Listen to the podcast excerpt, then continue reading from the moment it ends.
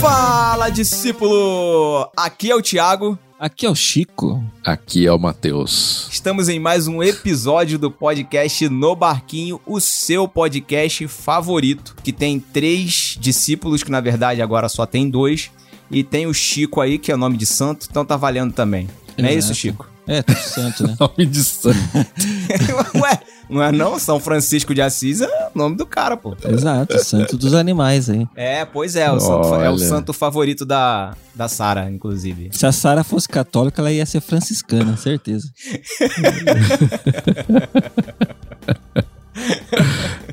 E hoje a gente vai falar sobre um tema espinhoso, difícil, muito complicado. Olha. Vamos falar sobre política. O Chico tá de um lado defendendo o candidato dele e o Matheus tá do outro lado defendendo o candidato dele e eu vou ficar mediando esse debate, não é isso, amigos? Eu tô aqui pra defender o Padre Kelson. É Kel, é Kelson o nome dele. É. É o, é o candidato Kelmon. padre. É o Kelmo. candidato padre. ah, é Kelmon. Kelmon. É o candidato padre, É. mais fácil. Mas é brincadeira, a gente hoje vai fazer um exercício de futurologia. Há bem pouco tempo a gente fez um podcast falando sobre tecnologia e dessa vez a gente vai tentar imaginar um futuro pós-eleição. Se o candidato do PT, o Lula, for eleito, como que vai ficar o Brasil? Se o Bolsonaro for eleito, como que vai ficar o Brasil? Bom, nós aceitamos esse desafio e vamos queimar todas as pontes e vamos falar o que dá na nossa telha. Fica aí que a gente já volta. Lembrando que não É. vai ter fake news aqui. É só especulação mesmo, entendeu? Isso, exatamente. Especulação, totalmente.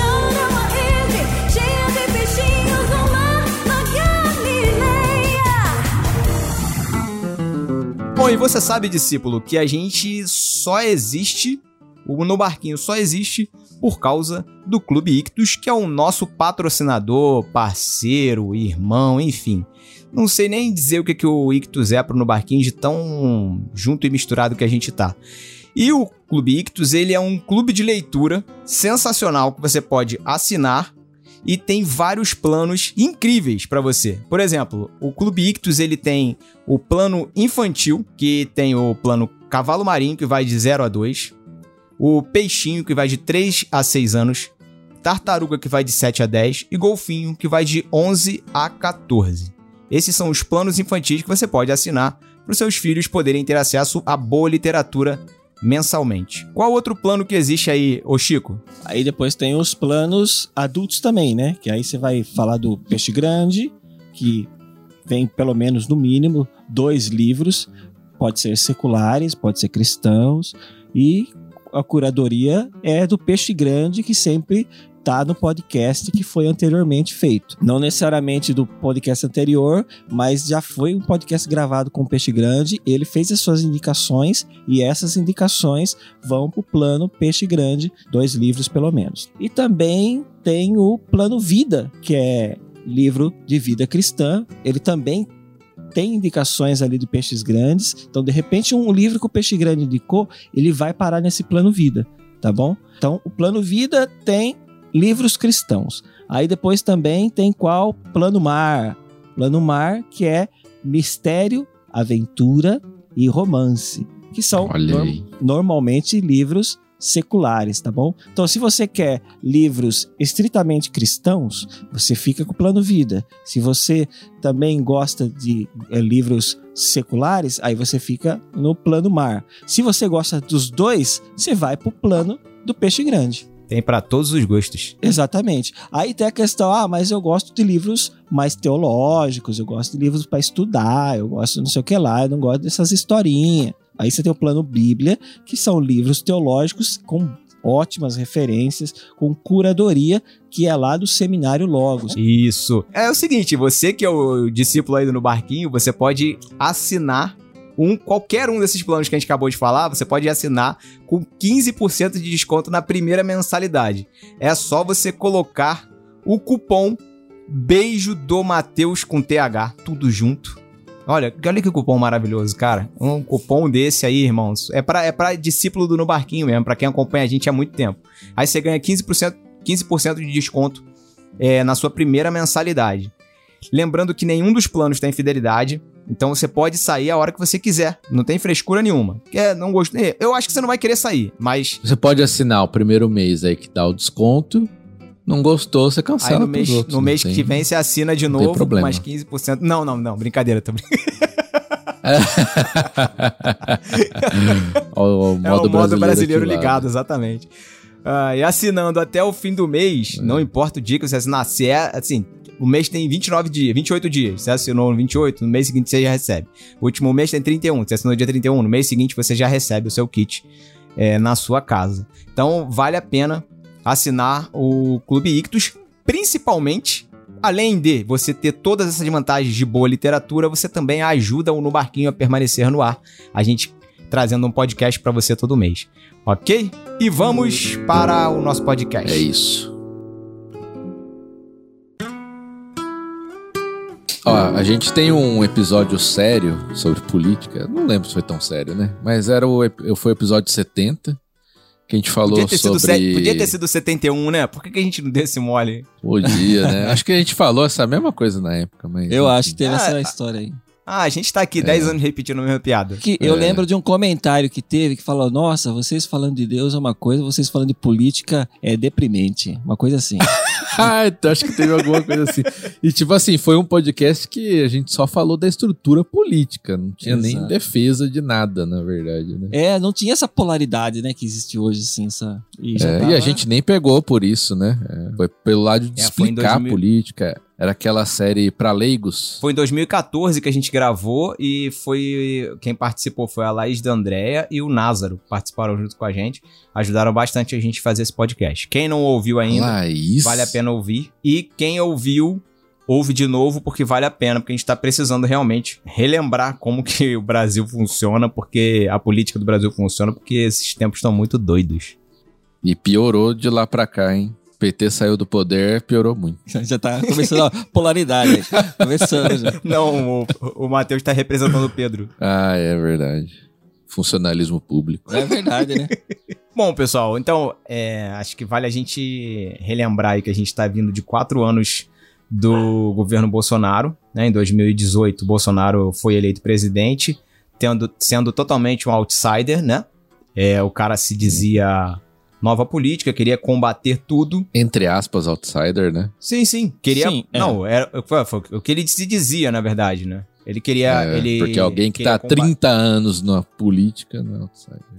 Mas foi pois com essa campanha, né? a gente vinha de um Brasil de 13 anos de governo é, petista, e depois o vice do PT assumiu o poder, que foi o Temer, é, governou por quase dois anos, e aí tivemos eleições. Bolsonaro conseguiu ganhar do candidato do PT, que era o Haddad, e ficou quatro, está, né? Vai fazer quatro anos no final desse ano, vai fazer quatro anos no poder e agora tá concorrendo novamente às eleições numa reviravolta sem tamanho, porque o Lula, que antes não pôde concorrer em 2018 com o Bolsonaro, foi absolvido, ou melhor, não foi absolvido, né? Ele estava O- impedido de concorrer, né? Tava meio difícil pra ele fazer campanha. A condenação dele foi, foi anulada pelo STF e ele pôde então concorrer a nessa eleição. Não, obviamente o PT não ia colocar nenhum outro nome, porque não tinha para concorrer com Bolsonaro. E agora a gente tá tendo aí essa polarização gigantesca, o Brasil dividido em três, partido em três, né? Os bolsonaristas de um lado, os petistas do outro, e no meio a galera que tá igual cego em tiroteio, sem saber o que fazer. E aí, que- o que esperar daqui pra frente? O que, que vocês Bom, eu não tinha muito o que esperar, por isso que eu saí do Brasil. É, eu acho que já desde muitos anos o cenário político no Brasil tá muito ruim, né? A qualidade política e a perspectiva de melhora, pra mim, nunca se cumpriu, né? Foi só piorando, piorando. Para alguns, X tempo foi melhor. Para os petistas, ah, na, na época a gente comia picanha, é, enfim, era tudo maravilhoso. Agora, para os bolsonaristas, acabou a corrupção. Então, o futuro deveria ser excelente, né? É, cada um acredita no que quer, né? Também. Teve debate ontem, né? Um debate dos presidenciáveis. Assisti uma parte, porque Olha. eu tava na igreja e aí eu só cheguei em casa e assisti depois. E, e cada um sempre vai defender seu próprio lado. Um diz assim, ó, no seu governo tinha isso. Outro diz, não, é mentira, era desse jeito. Outro diz, ó, no seu governo você faz isso. Não, eu não faço isso, eu faço esse outra coisa. A verdade tá na maneira de cada um acreditar. Cara, sei lá, eu não sei o que, eu penso. Eu acho que uma coisa que mudou pra pior e, e tem mudado é essa personificação, né? Essa personalização da política. Não sei se é essa a palavra certa. Mas das pessoas, principalmente no Brasil, é colocar figuras assim e depositar nas figuras a, a esperança, né? O maior, o maior caso de mais tempo foi o Lula, mas quando o Collor foi eleito, foi algo assim, né? O brasileiro já tem essa É, isso em foi, mente né? de, de colocar uma Sempre foi, pessoa, cara. né? É, sempre foi assim. É. O, Brasil sempre, o brasileiro sempre teve esse negócio de dispensar sua Paternal- responsabilidade para uma pessoa. paternalista, né? Exato, exato. É. É, isso mesmo. É, é muito mais do, do que uma questão da ideologia que a pessoa defende, é muito mais a, a pessoa mesmo, né? É a figura, o nome, né? Por exemplo, nos Estados Unidos, a gente não vê isso. A gente nem vê nas eleições os ex-presidentes se envolvendo muito. Né? Tipo, vamos pegar o caso do Obama aí, né? Que foi um, um caso que causou muita, muito impacto no mundo. Não tô nem falando se positivo ou negativo, mas é uma figura que marcou, né? Sim. E na eleição próxima, que inclusive o partido dele perdeu o- e o Trump ganhou, ele se envolveu muito pouco em campanha. Foi até uma reclamação, né, da, da, da esquerda lá, que ele não fez a campanha que deveria, né? E aí depois ganhou o Biden, enfim, né, pegando esse exemplo americano, que tem suas figuras, mas elas têm um- um- uma imagem, um poder limitado na influência para as próximas eleições. Né? Então, eu acho que até existe um revezamento maior de, de poderes, né, de partidos ali, por conta de não ser assim. Agora, eu não sei se é uma questão cultural, simplesmente, é, por que, que aqui é assim e em outros lugares não é, né? Aqui, né? Aí no Brasil. O Brasil é um país muito complexo, cara. A gente junta um monte de coisa junto, né? A gente junta junto com o paternalismo.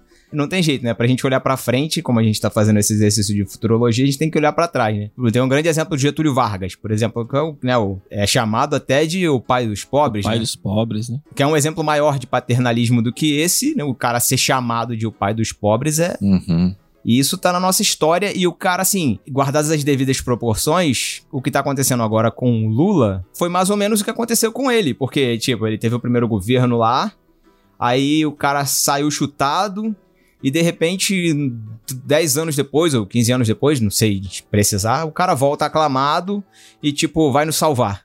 Se você for parar É. pra pensar, só, a nossa história só tá se repetindo, cara. Isso já aconteceu na nossa história. E não, é, e não é. saudável, né? Esse que é o problema. Acho que hoje um dos grandes problemas do Brasil que foi criado depois da redem- redemocratização, que foi a questão do, da reeleição, eu, eu acho que isso prejudica, porque o cara entra já no primeiro mandato, já se preparando para uma reeleição, sabe? Então não, não tem nem a preocupação de cumprir as promessas e fazer o que precisava no seu mandato. E já pensa que ele precisa conquistar votos, fazer alianças para mais quatro anos, né? de novo, é a nossa democracia, nosso, nosso país, né? Porque em outros países, em democracias sólidas, existe a figura da, da reeleição, né? Acontece. Só que nós não temos um sistema que funcione bem para o cara não, ficar em campanha desde o primeiro dia. né? a gente não tem um. O cara tem um projeto de poder, ele não tem um projeto de país, né? De pensar a longo prazo, de, ó, daqui a 20 anos essas metas aqui têm que ser alcançadas. Isso não existe aqui. O que o cara pensa é em quatro anos eu tenho que me reeleger. É, por exemplo, citar de novo os Estados Unidos, né, que é uma das democracias mais avançadas do mundo, é, existem projetos e planos que são de longo prazo, independente de quem está no governo lá. Tem coisas da educação, tem pautas ali que estão, sei lá, há 20 anos que precisavam ser cumpridas e são cumpridas, independente de quem entra, né? E aqui a gente não vê isso. O cara entra, já começa desfazendo tudo que o outro fez. Sempre prometem, né? Todo cara que vai se eleger se promete que vai colocar gente técnica nos cargos, é, enfim. E depois começa a usar isso de, de moeda de troca. Aí quando o cara sai, chega o outro e tira todo mundo, né? Então como que se você vai ter um plano, um planejamento, se você não tem um mínimo de continuidade, né? Pois é. E isso não é discutido, né? A gente não discute isso. Assim, a gente tá conversando aqui agora, mas quando se vai falar sobre política, as discussões elas são sempre de base, são sempre ali embaixo mesmo, né? Eu não vi o debate ontem, mas eu imagino que tudo que tenha sido falado lá é coisa, é- são coisas populistas para atingir assim o A grande máximo massa, né? poss- é, a É. grande massa e, e dizer assim não Tá vendo isso aí que aconteceu na sua vida? Fui eu que fiz. Por quê? Porque no final das contas ele quer ser o Uhum. dono daquele eleitorado. A pessoa quer ser o, o dono do gado, vamos dizer assim, né? É, Uhum. E a gente, enquanto a gente viver essa guerra, enquanto a gente viver é, esse, essa disputa pelo poder, a gente não vai sair do lugar, cara, como país. O, o problema que eu não vejo uma perspectiva é a seguinte: para sair disso, para sair desse debate, é, a população precisa evoluir no sentido de buscar soluções. Por exemplo, essa eleição, beleza, a galera lá abraçou o Lula, tal, a campanha, não sei o quê, mas cara, a parte do Congresso, o Senado, foi ocupado por bolsonarista. Entendeu? Então, mesmo que, já falando do futuro, né? Mesmo que o Lula se eleja, que talvez acho que é a probabilidade maior, dada a distância, ele vai ter um mega problema ali, cara, pra governar. Porque o povo, cara, ele vai lá em. Vamos pegar o exemplo do estado que o Thiago tá morando aí. Minas Gerais. Vai lá, elege o Zema, que é um cara de direita, liberal, pra governador, e elege e, e vota no Lula também. Sabe? Não tem uma, não tem uma coerência o voto do cara, né? Não tem uma, uma ideia. Então, isso se alastra pelos outros cargos, né? O Senado, os deputados tal. Então, enquanto a pessoa não tem consciência que ela tem que saber o que, que eu quero pro futuro do Brasil e não o que foi bom pra mim, sabe?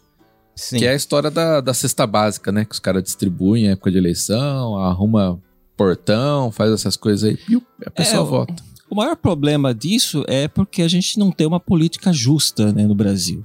Seria concebível, por exemplo, ah, eu tenho um, candidato de esquerda no, no governo do país, mas eu tenho um, um candidato de direita no governo do meu estado, por exemplo. E se houvesse uma conversa justa entre esses dois e não acontecesse, por exemplo, o que aconteceu na pandemia é, entre, falando aqui do estado de São Paulo, entre é, Bolsonaro e Dória, assim, sabe? que Uhum, foi uma disputa de egos, assim. Foi num extremo de, de querer fechar tudo, de isolar tudo, de cancelar tudo, de não sei o que lá por causa da doença, e outro, não, isso aí não é nada, isso aí Gripezinha, abre, abre não é pra- é uma gripezinha, abre para todo mundo, e você via que não havia um, um- um meio termo nessa brincadeira, sabe? Um só quer ir contra a opinião do outro.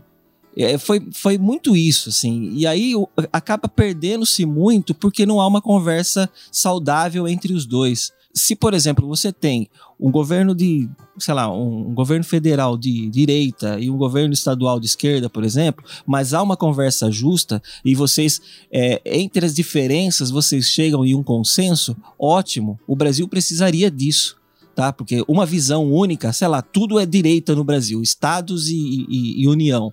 Aí é- isso é ruim, porque ela só- vai seguir somente por um caminho e isso é, é bem difícil de você consertar lá na frente. Agora, quando há um consenso e há essa conversa justa, eu acho que ficaria mais fácil de progredir a coisa. E saber ouvir, sabe? É, é- é lógico, eu tô falando aqui de uma utopia muito grande na minha cabeça que eu acho que deveria ser, mas nunca vai ser, sabe? Não é assim nem na É. família da gente, sabe? Imagine num, num, num país, então. Mas um grande problema é realmente é esse: é cada um querer perpetuar o seu poder, obviamente, Uhum. e, e pensar no seu eleitorado. Ó, meu eleitorado quer que seja isso, então eu vou fazer isso. Pode estar errado? Pode estar errado, mas eles querem, eu vou fazer, porque eu preciso dos votos deles ali na frente, né? E ó, o outro, da mesma forma. Isso só vai acontecer caso a gente tenha uma reforma política no Brasil. De repente, rediscutir é, o, o tipo de, de governo que a gente tem, o presidencialismo. É, assim, eu não, eu não tô aqui pra, pra dizer, ó, esse sistema de governo aqui seria melhor pro Brasil. Eu tô falando isso. Tô falando que a gente tinha que discutir. É, Você quer a pesar volta da monarquia. Pre- pesar prós e contras. É, o Os Orleans e? Bragança. Não, meu amigo, o, o próximo, Olha, o próximo monarca que virá, o próximo monarca que virá é o Senhor Jesus pra colocar ordem nessa bagunça. Só ele. Ô, Maranata. olha. Maranata. Olha só, hein? Já tô aqui como? Sapatinho aqui. Pentecostal, hein? Tá Mas, girando. assim, Olha o esse- Thiago, olha o Thiago girando aí. Tô na minha cadeira, minha, minha cadeira gamer girando aqui. O Brasil era pra ser a capital do império, né? Português. Se tivesse dado certo o plano de Dom Pedro, né? De ficar. E nem Portugal é mais império. Então, mas é, essa foi a ideia dele, né? É, tanto é que ele mudou a família real pro Brasil pra governar. Do Brasil seria Brasil e Portugal ser o império. Então, todo mas o não foi, recurso ele e não tal. mudou porque ele não mudou porque ele gostava do Brasil, ele mudou porque Napoleão não, lógico que não. Não, mas não é porque ele gostava, é porque, tipo, Napoleão tava chegando, mas ele tinha um país gigantesco igual o Brasil, cheio de recurso, né? Muito mais do que Portugal. E aí sim ele tinha um potencial de fazer um império, né? Aí. Ah, Matheus até abaixou a voz pra história, falar. né? Muito mais do que Portugal. É, não, das colônias de Portugal, a melhor que ele tinha pra ir realmente era o Brasil, né? É, cara. Olha Ia só, ser. Chicão. Que isso, Chico? Não fala uma coisa dessa. Brincadeira. É, pelo- Então, assim, poderia ter sido uma monarquia até hoje, olha só. Um, um reino. Mas não foi. E aí entrou a democracia. A democracia não funciona, né? A gente tem monarquias pelo mundo, né? A Noruega, por exemplo, é um. Não é A Espanha. monarquia, acho que é um ducado, né? A Espanha. A Holanda é uma monarquia. É os Países. Baixos, no caso. Se tivesse um. Se, transfor- se transformasse numa república a, Holan- é, a Holanda, será que seria um golpe nos Países Baixos? Nossa. Meu Deus. ai, ai, ai. Que piada. Pô, Essa piadinha é política- estilo mesmo. Piadinha política, piadinha É, política de alto nível boa, aí, gente. Ficou Pô, boa, não, é boa. Ah, não é engraçada, aham. mas é, é, é- é legal. Não é engraçado. tem que dar umas voltas pra entender. É, então, tem que pensar muito, então por isso não se torna engraçado.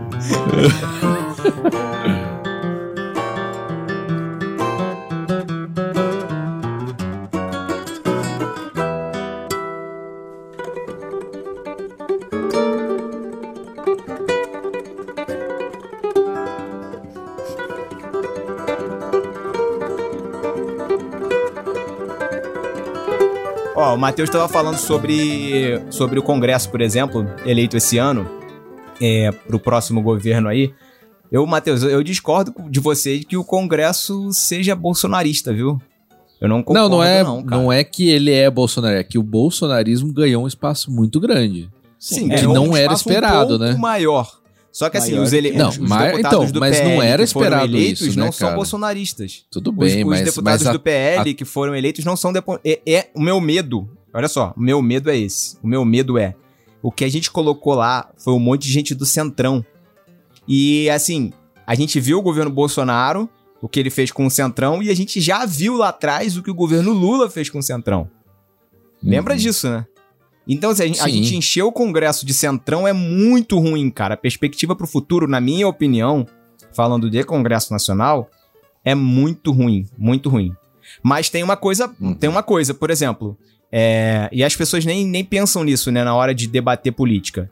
Porque essa galera que entrou pro, pro Congresso não teria condição nenhuma, ou nem vontade, nem. Acho que a palavra é motivação, né? Não teria motivação nenhuma de aprovar algumas pautas, por exemplo, que alguns movimentos mais extremados de esquerda defendem. Por exemplo, o pessoal tava com medo do aborto, não sei o quê. Cara, não vai rolar, velho. Pode ficar tranquilo. Com esse Congresso que entrou agora, não rola mesmo. Porque esse pessoal tá preocupado com o voto.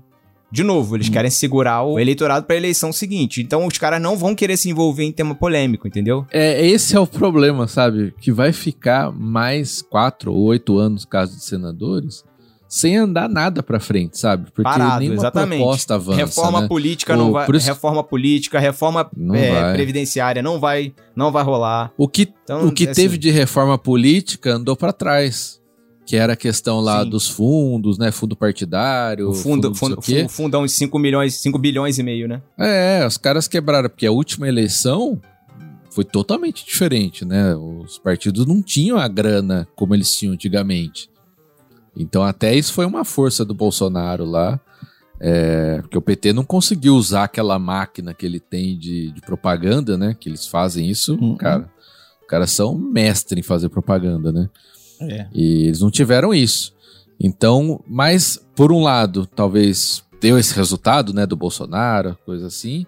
Mas por outro, foi um- uma experiência que eu achei positiva, sabe? De menos recurso, até porque eles tinham esse dinheiro de coisas que precisavam, né? E colocam ali nas é, campanhas superfaturadas, dinheiro que some. E é dinheiro nosso, né? Cara, e vai dinheiro, Então- hein? Campanha vai dinheiro, cara. É muito dinheiro. Então, cara. É, E e, vai os que mais usaram. bilhões, cara. E os que mais usaram o fundão eleitoral esse ano foram eleitos. Se você pegar o, o- o top, assim, de quem mais usou, quem mais usou o fundão, tá lá. Então, cara, Então. é. O fundo, o, fundo, o fundo eleitoral, na minha opinião, falando como por mim, né? Eu tô colocando opinião de ninguém aqui, é a minha. É um tapa na cara do Brasil. É só isso que eu acho. Gastar mais com pro- propaganda de partido político do que com saneamento básico, meu amigo. Num país que a gente, que a gente tem aí, desse, de- com tanta gente pobre, pelo amor de Deus. A gente tinha que estar chorando. A ideia do fundo partidário, assim, era, é- era trazer justiça pra eleição, na verdade, né? Você Uhum. tem aquele candidato que tem muito dinheiro e poderia fazer uma campanha milionária e ganhar por consequência disso, porque propaganda vende muitas coisas. E Que foi aquele- meio que o Dória, por exemplo, fez nas últimas aí, Exato. É, esse- e aquele candidato que é, é- é bom, porém ele não tem dinheiro e ele nunca entraria porque ele não teria como fazer propaganda Uhum. da sua campanha. Seria essa a ideia de trazer justiça para esse tipo de coisa. Só que a gente sabe que infelizmente não é isso que acontece, né? É, Como re- tudo no Brasil. Exato, o pessoal reclama muito da Lei Rouanet, né, tal, e fala, ah, porque é isso aqui, tal, tal, tal. E é a mesma coisa, no fundo, né? É, É, uma coisa que era pra fundo. trazer justiça pra pra algo, ele se desvirtua, cara. Ele se desvirtua É. e beneficia quem sabe usar melhor ou aqueles que estão mais bem relacionados ali dentro, né? É, Até é porque, no se você final, vota, cara. nem sempre você. Nem sempre quem você vota é eleito, né? Você tem que lembrar que existe o voto, a legenda é que vai indicar quem entra, né? Dependendo do, coe- do coeficiente de votos. Então, isso não tem como ser. Não tem como se aprovar uma lei para o financiamento de campanha ser justo se o próprio sistema eleitoral não é justo. Se o próprio. é, se, a- se a- se a- é, essa questão do- do- dos votos proporcionais aí, é, do, do partido da legenda, se eles. Tipo, eles não são justos, não tem? Nem sempre o cara que tem mais voto é o cara que ganha. Até por isso que você tem tanta bizarrice aí nos candidatos, né? É, Você vê candidato é. tão É. maluco que é- são arrastadores de votos pra legenda. O Tiririca foi um grande exemplo disso. Quanto que ele trouxe do É. partido pra lá, né? O próprio Bolsonaro, cara, que ele, o que acontece? O PL pegou o Bolsonaro exatamente pra isso. O que, que ele fez? Ele colocou um cara gigante na legenda. Tipo, a pessoa que votava no Bolsonaro 22 no primeiro turno, ela já foi, ah, eu não tenho candidato de, é, não tenho candidato pra deputado federal e deputado eleitor, é, deputado estadual. Ah, vou votar no, na legenda 22 aqui, que é o número do Bolsonaro. Botou 22 em tudo. Aí, Uhum. meu amigo, o que, que o PL fez com esse coeficiente de votos? Colocou um monte de gente lá dentro que, tipo, não vai acrescentar em nada. Infelizmente. É, mas assim, o que foi feito foi uma campanha muito boa pensando nessa. Porque assim, o brasileiro, ele tá lá pensando em presidente. É, Lula, Bolsonaro e etc. Acabou. é. Deputados, sena- senadores, cara, eu sei de tanta gente que não sabia nem nome de senador. Saber número de senador pra votar, menos ainda. Mas o, o Bolsonaro, ele foi inteligente nisso. Por isso que te- entrou muita gente lá. Porque ele sabe que o Uhum. público eleitoral dele é grande. E aí ele começou a fazer campanha pra todo esse pessoal. Ele fez campanha pra todo esse pessoal É, massivamente, coisa que, por exemplo, o Lula não fez tanto, tá? É, na verdade, fez. as pessoas, os outros faziam campanha pro Lula, né? Exato, Se uniram em torno do exatamente. Lula. E, e ali aconteceu o contrário. O- o- ele tinha sua campanha de presidente, mas ele fazia campanha para os outros candidatos também. A- a- o nome que tivesse atrelado a ele ali, ou a pessoa que só colocou 22 ali para deputado, 22 para não sei o que lá, contribuiu nesses votos. Esse foi um- uma, uma sacada de mestre que o Bolsonaro teve para trazer esse monte de gente do partido dele, né, da, da, da coligação dele, para dentro do governo. É. é, mas é isso justamente que, quando eu digo que falta que. é, eu não acho ruim ter uma oposição dos poderes, por exemplo. Até bom, eu acho.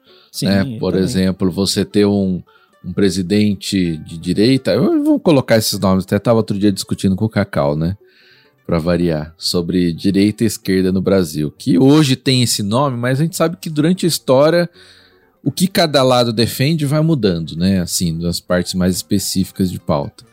É, e a gente coloca como oposto. Mas enfim, vocês têm um governo de esquerda e um, um governo, um presidente, um governador, e você tem um parlamento de direita, na sua maioria, composição, você é obrigado a discutir mais a- a- as propostas, né? Você é obrigado a, a realmente ir lá, o presidente ele tem que ir lá e sentar com os caras de oposição e negociar, né? Eu acho que isso, até um certo ponto, ele é bom, saudável até. Agora, é isso, só que o brasileiro ele não pensa, né? Ele não sabe em quem que ele votou, não sabe em quem que vai votar para para esses outros cargos, só sabe que é Bolsonaro, né? ou que é Lula, né? E, e, e a partir disso entra esses caras bizarros, assim, sabe? Na, na política que não vai resolver nada, não vai. É, É. não vai resolver, não vai só não resolver, como vai entrar em esquema de corrupção. Porque o cara Vai conta como esquema. um voto. Ele conta, co- ele tá lá dentro, ele conta como um voto e o voto dele serve como uma moeda de troca. Simplesmente. Que o que aconteceu foi o Bolsonaro começou a distribuir um monte de emenda. É, sim, não se tá nem aí pra, pra, pra o teto, né? Que na verdade não existe mais, né? Depois da pandemia. É, não existe mais. É, não, o que a gente fala de responsabilidade fiscal, né? Que foi o, o porquê da Dilma ser, ser impeachmentada. O cara começou a distribuir um monte de emenda e o, o- esse tipo de deputado que a gente tá falando, ele se elege com obra. O cara se elege, tipo, na cidade, lá na base dele, na cidade dele, ele fez uma. O pessoal lá tá precisando de um es- de esgoto. O cara vai pegar esse dinheiro da emenda e o cara vai aplicar, vai fazer um esgoto num bairro que não tem esgoto. Cara, olha só o, o Brasil que a gente vive. O cara É, votou. é, e se fosse isso- Não, não mas, é, mas, é- mas mesmo assim, cara, é um tipo de compra de voto, entre aspas, né? Sim, é um- é um sim, tipo de- mas tudo. Você vai votar comigo aqui não pelo que você acredita, mas pelo dinheiro que eu dei pra você liberar a obra lá no seu, no, no seu reduto eleitoral. Mas só que É. as pessoas lá estão precisando disso. O cara tá votando porque, cara, eu não tenho esgoto. Passa uma vala preta na, na É. frente, uma vala negra na frente da minha casa.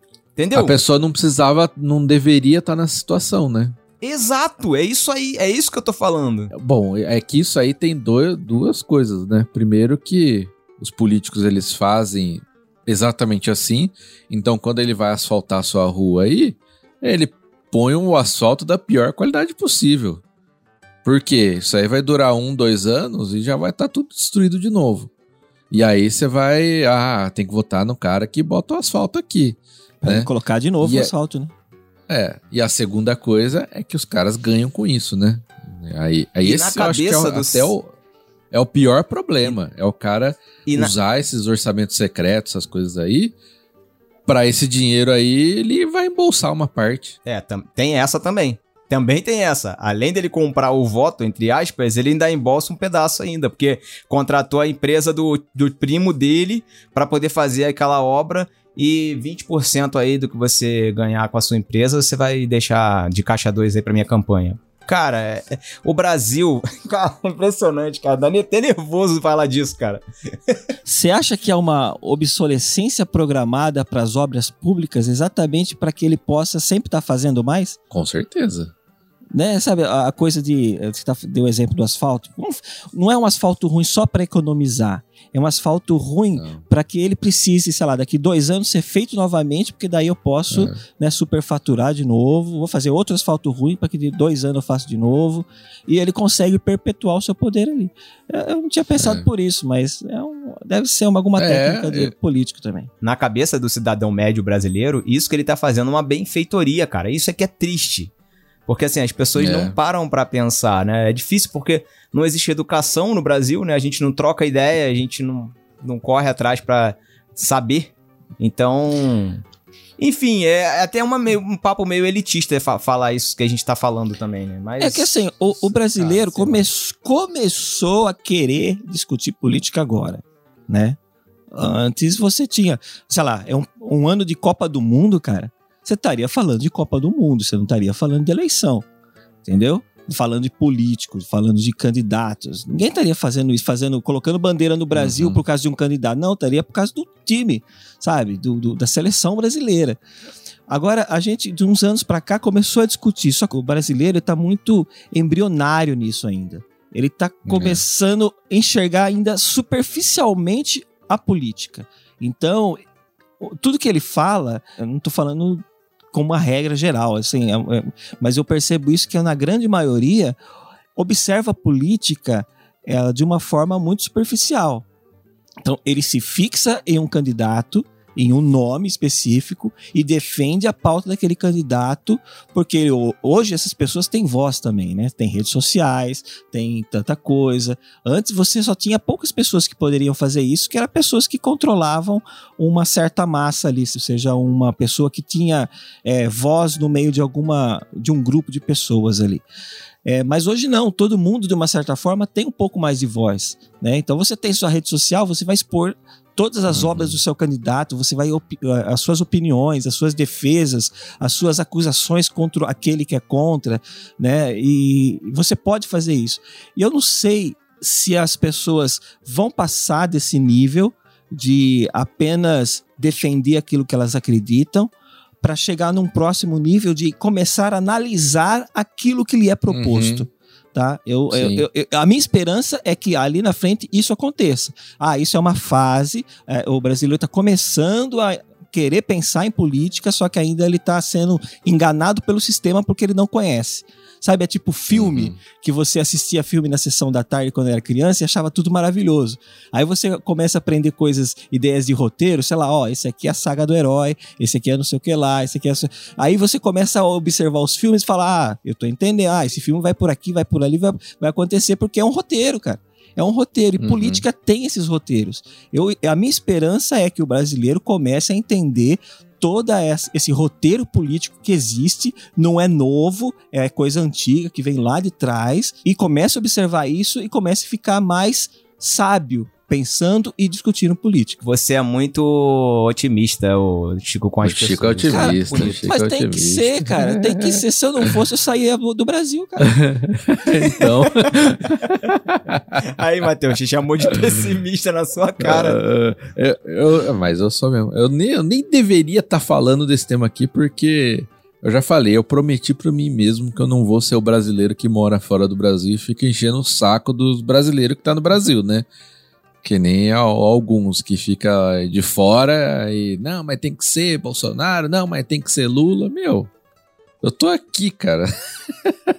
Eu não, mas você, olha só, você não tá defendendo um político, sobre o você tá assunto. defendendo uma ideia. Você não tá Sim. defendendo um político, Ah, você tá defendendo uma conversa- ideia e você tá... Por mais que você esteja fora do seu país, você quer que seu país cresça, né? Que as pessoas sejam É. educadas, que haja mais discussão, que a democracia realmente aconteça aqui nessa questão de pluralidade de ideias, de troca de ideias, de todo mundo poder falar, é, emitir sua opinião e dizer como que o Brasil pode ser melhor, que é o como, a- como uma democracia deve funcionar.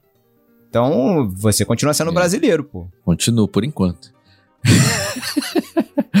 Eu acho que assim, acho que uma evolução que seria muito grande, que eu acho que tinha isso no passado, sabe? Eu não sei por que isso se perdeu. Que é a questão de o político estar no poder, ele tá lá para ser massacrado, cara. Ele é nosso funcionário ali. Eu lembro que Concordo tinha plenamente. isso na época, na época, vai, é, que eu posso lembrar mais, né? FHC, é, até Lula, começo ali, né? Era menos essa questão de defender. Tanto é que programa Cacete Planeta, os caras faziam piada com todo mundo e político principalmente. Quando chegou CQC, né? Depois o Pânico entrou um pouco nisso, era de zoar político, cara. De botar o microfone no cara, o cara não saber responder o, o que, que tá sendo votado, sabe? Então não tinha essa de essa idolatria do político, essa colocar o cara num pedestal, esse é o salvador e agora tem, cara. Isso foi eu imagino, tá? Não quero fechar nada, porque não sou trampólogo, podem falar que eu tô também só tenho tendência Y, X, mas isso foi crescendo com o Lula, né? Essa questão do salvador da pátria, é, de acabar com a fome, não sei o quê, e ter aquela figura, né? Tanto é que o Lula é o exemplo que ele conseguiu eleger a Dilma, né, cara? duas, duas vezes, né? Não desmerecendo como mulher, né? Porque pode ter alguém que vai falar isso, mas realmente é questão de competência, de, e isso se provou, né? Até no tato, na, porque o político ele precisa ter essa que a gente falou, negociar e tal. E ele conseguiu, né? Então, na figura dele isso já ficou. E aí surgiu a figura do Bolsonaro, né? E essas figuras, você não pode, as pessoas fecham os olhos pro que o cara faz errado, pros problemas e só querem ficar elogiando, sabe? Só achando coisa boa. E se critica é porque você é de esquerda ou de direita, você é fascista ou você é comunista, ou é isso e aquilo. E não tem mais espaço pra você criticar, cara. Isso é o mínimo da democracia. Você criticar. O cara tá ali pra fazer o certo e tem que acertar na maioria das vezes. Não tem desculpa, né? Que nem você falou, começou isso ali no governo Lula. Assim, no governo Bolsonaro, cara, isso tá em outro patamar já. Eu não sei se é a questão religiosa, que, que o Bolsonaro se afilia muito, né? Que isso dá um ar de realmente de messias de, ou escolhido, sabe? Pra coisa. E aí você realmente não pode falar mal, porque você vai estar sendo contra Deus, sabe? Você tá Uhum. brigando com Deus. É, por- o que eu Sim. sinto é isso. No meio que eu vivo, É Eu eu Deus na terra e Bolsonaro. Exato. Deus, Deus no céu e Bolsonaro na terra. Eu nem quero necessariamente defender outro candidato. Eu só quero, de repente, apontar defeitos de tal pessoa. Sim. Sabe? Eu tô falando, ó, legal nesse ponto, porém, olha isso aqui, olha isso aqui, olha isso aqui. Sabe? É que nem você falou, as pessoas estão fechando os olhos para as coisas que poderiam ser vistas e, e ponderadas na balança, ou ignora totalmente, ou arranja justificativas para que É. aquilo tenha sido feito, sabe? Então, eu acho que tá num outro patamar, assim, tá no patamar religioso, se tornou um deus quase, é um deus sol, assim, sabe? Uma coisa. é estranho, cara. É, não dá, cara. Você não consegue falar. É, Eu não sou mais crente, cara. No olho de alguns, eu não sou mais crente. Não sou mais. é porque cristão. você critica o. E, cara, assim, foi uma. Foi assim, falando do Bolsonaro, que é, é o nosso. Tá no, acho que tá mais presente porque tá presente no nosso meio evangélico, né? Falando disso, cara, eu vi. Assim, as pessoas à minha volta virarem de uma forma. Por que eu digo isso? Porque o Bolsonaro, ele, primeiro, não é evangélico. Ele sempre foi católico e continua sendo católico. Sendo que na minha infância, na minha adolescência, não sei o que, católico não era crente. Católico não era cristão. Vocês cresceram também nesse, é, Ca- nesse é. meio. Católico é idólatra e, e fechou. Idólatra. E é isso que eu cresci, ouvindo as pessoas à minha volta falar. Não, não é o. Eu não tô falando que eu concordo. E era isso. Católico, católico. Beleza. Aí o cara já casou e divorciou tantas vezes. Deu entrevista que usava apartamento pra comer gente, que não sei o quê. É, os maiores absurdos. Faz reunião de ministro e palavrão é normal, né? É, tipo assim, é, é falar. É, é como se fosse palavra normal. E o que é estranho pra mim é os crentes à minha volta achar tudo isso normal, sabe? Pessoas que há uns anos atrás você fala, não, mas olha, fala palavrão. Palavrão não é de Deus. A pessoa que é assim não é crente, não é cristã, sabe? E julgar por conta de coisas assim, né? Ah, agora o cara tá ma- na maçonaria lá, né? Que é o vídeo aí da, da última semana. Ah, não, mas ah, ele é presidente de todos, isso daí é normal, sabe? Pô, os caras que até outro dia atrás tava falando que maçom é do diabo, sabe? Que Ma- quem mata tá a criancinha, né? Maçom mata, Mata, a a criancinha, tá junto. Agora não, Exato. agora é normal tá lá no meio, sabe? Então, eu, eu não consigo entender, cara, de verdade, na minha cabeça, isso. Não consigo não classificar isso como idolatria. Pergunta: num possível governo Bolsonaro, novo governo Bolsonaro, como é que essa galera ia agir? O que, que você acha que vai acontecer com a igreja é, num, num possível governo, novo governo Bolsonaro? Tô fazendo essa, esse- a pergunta pelo seguinte: ano que vem, provavelmente. ah, provavelmente não. É bem certo, se você for olhar para a economia do Brasil, que a gente vai ter uma recessão grande.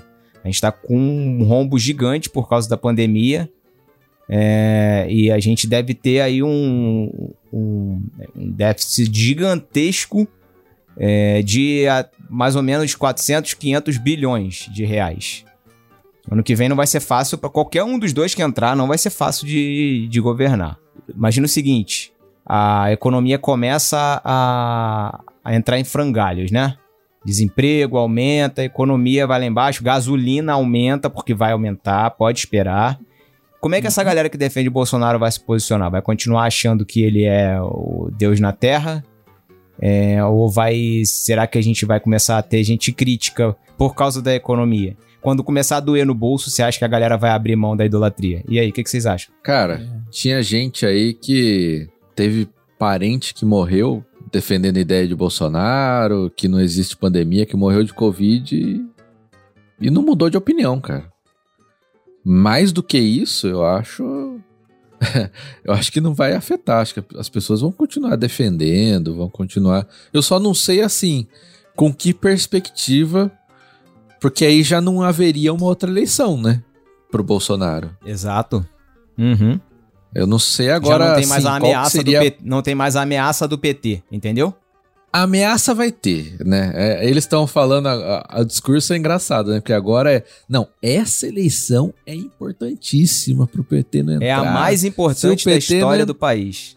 É, se o PT não entrar, o PT acabou, não sei o que e tal. Cara, pra próxima eles vão inventar outra história. Agora. é, falaram, é, falaram a mesma coisa quando o, o- o Lula foi preso, né? É. O PT acabou e tal. né? E tá aí, o PT. Não é assim. Então, agora, que cenário que eles vão preparar para a próxima eleição? Porque é assim, né? Ano que vem já vai começar essa discussão. Eu acho que eles vão continuar com o mesmo discurso. Eu acho que não muda. As pessoas não vão ter esse bom senso, eu acho, né? Vão continuar defendendo. Agora, troco de quê que eu não sei. Esse senso apocalíptico de que Bolsonaro é o que vai salvar a nossa, a nossa civilização vai continuar, então, vai permanecer. Muita gente comprou o Bolsonaro é, por causa desse discurso, né? De que existe uma guerra e a gente precisa lutar contra a dominação Contra- que estão tentando fazer no nosso país, transformar o nosso país. E isso foi já vem já sendo falado, né, há muito tempo e a o que se vende, o discurso com que o Bolsonaro principalmente cooptou a mente, a mente das pessoas religiosas foi exatamente esse. Tentando bater no, na base é, da- das crenças das pessoas, né? Você acha que esse, esse discurso, então, ele vai continuar no ano que vem? Porque eu acho que não, eu acho que não vai, não, cara. Eu, eu acredito de verdade. Por quê? Ano que vem, eu tô falando se o Bolsonaro for eleito, tá? Se o Bolsonaro for Sim. eleito, a gente vai ter. Qualquer um dos dois que for eleito, a gente vai ter uma grande crise no Brasil, pelo que, assim, que eu tenho lido, é, pelo que eu tenho visto. A gente tá com um rombo gigante e vai ter uma crise no Brasil. Então, quando a galera começar a sentir no bolso, meu amigo, quando a galera começar a sentir no bolso, aí, aí o negócio vai. Será que vai pôr a mão um na pouco. consciência? Porque não vai Então, ter mais, não vai ter mais uma eleição lá na frente e não vai ter mais um concorrente direto na eleição. Você lá fala na que não frente. vai ter mais Entendeu? a quem culpar, né? Isso, exatamente. É assim, é, o que eu percebo de hoje das pessoas que apoiam o Bolsonaro é que eles estão muito otimistas. Otimistas no sentido de o ano que vem o Brasil vai explodir, vai bombar. Vai voar. Sabe? Vai voar longe. Assim. Pois é, mas é porque, assim, prometeram que o Brasil vai voar, mas só que cortaram as asas do Brasil, né? Essa é a grande questão. A gente tá. Cara, a gente tá num buraco gigante, velho. Sim. Isso tudo que tá rolando de, ah, é, de deflação, com o preço da gasolina abaixo, não sei o que, isso aí foi tudo na canetada. Foi a mesma Cara, coisa, é, igualzinho não, que foi. a Dilma É fez. tudo Vocês maquiado, lembram da, da. Dilma antes do impeachment? Igualzinho, é, tá igual, tá igual, entendeu? E se você vai tentar falar com uma pessoa que é, assim, bolsonarista, ferrenha, nossa, a pessoa, tipo, tapa o ouvido e fala lá, lá, lá, lá, lá, lá, lá, não quero ouvir, entendeu? Só que quando Uhum. começar a sentir na pele, não é mais ouvir, é o cara perder o emprego, é o cara começar a ver, assim, a inflação lá em cima mesmo. E eu tô falando dos mais pobres, classe média, pô, se vira, cara, entendeu? Mas tô falando dos mais pobres mesmo. É, e falando de, de igreja, assim, que é a grande maioria das nossas igrejas, né? Mas eu, mas eu acho que o problema mesmo, quem vota em Bolsonaro é mais classe média. Não é. Eu acho, né? Sei lá. Posso estar. Então, assim, Mas, ó, O quê? Não, não. pelo amor de Deus. Que isso, pensando, em, não, cara. pensando Não, não. Em, em- em povo evangélico, cara, você sabe que o povo evangélico em si, principalmente o povo pentecostal, o grupo pentecostal, ele é de classe média baixa. A grande maioria é média baixa. E esse público realmente é Bolsonaro. Eles estão muito devotos em Bolsonaro, sabe? Você falar que é só classe média, eu acho que é meio complicado, porque não é não. Não, não, não é não. Não falo que é só, mas eu achava que era a maioria. Ah, não, não diria nem que é a maioria, não. Tem muita gente Hum. aí de classe baixa que vai que tá Bolsonaro, cara. Por causa da questão. Principalmente os da religiosos. igreja. Principalmente Exato. religiosos, exatamente. Por causa dessa pauta moral do Bolsonaro. Sabe? Não é nem por economia, às vezes, não é nem por isso. É por causa da pauta moral que ele prega muito, né? Mas é por isso que eu acho que mesmo quebrando, que eu também acho, pelo que eu tenho visto, primeiro, né, agora vai ter uma crise gigantesca aqui na Europa, né? Agora fim de ano por conta do gás, isso tá chegando e vai vir a, a conta vai vir para todo mundo, né? Porque vai subir muito o consumo aqui de gás por conta do frio, não tem mais o gás da Rússia. E vai ser um problemão. E isso vai- já vai impactar também os outros países, né? E o Brasil, querendo ou não, economia fraca, né?